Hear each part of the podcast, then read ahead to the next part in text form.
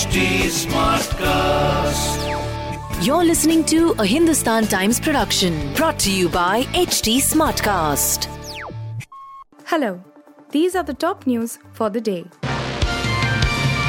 In Delhi's Shaheen Bagh, locals were seen sitting on roads on Monday as the civic body, South Delhi Municipal Corporation, eventually halted the anti-encroachment drive amid huge resistance.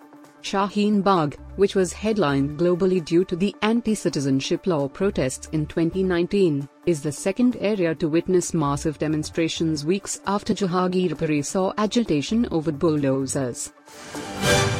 Amid anger over Indigo refusing to allow a child with special needs to board a plane in Ranchi with his family, child rights body NCPCR, National Commission for Protection of Child Rights, has taken note of the incident. An incident of misbehavior with a specially abled child by staff of Indigo at Ranchi Airport has come out. Cognizance is being taken for appropriate action, the rights body chairperson Priyank Kanoongo said on Monday. In a tweet earlier, Aviation Minister Jyotiraditya Scindia had said he would himself probe the case. There is zero tolerance towards such behavior. No human being should have to go through this. Investigating the matter by myself post which appropriate action will be taken, sick, Scindia tweeted.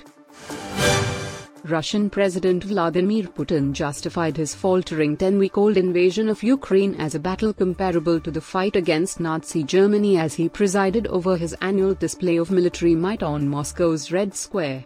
Today, you're defending what our fathers, grandfathers, and great grandfathers fought for, Putin said in a speech before the military parade on Monday, flanked by World War II veterans at the May 9th Victory Day celebration marking the German defeat in 1945.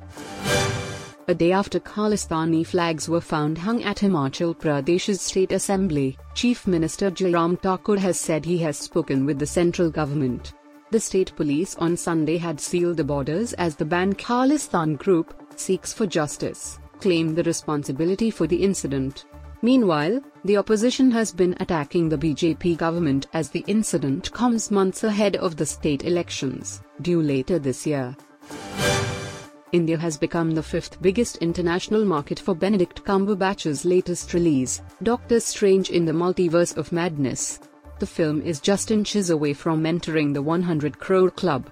The film released on May 6 in India and has collected 97 crore on opening weekend. The film had a grand opening with 30 crore on its first day in the country.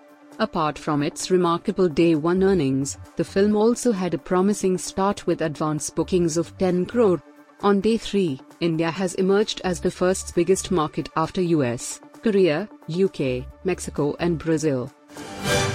Learning to shut out outside influences is something that young players like Umran Malik will have to learn quickly to be successful at the highest level, according to India batting great VVS Laxman.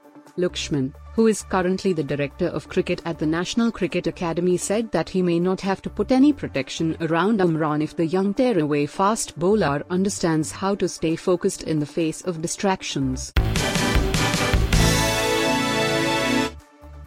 You were listening to the HT Daily News Wrap, a beta production brought to you by HT Smartcast.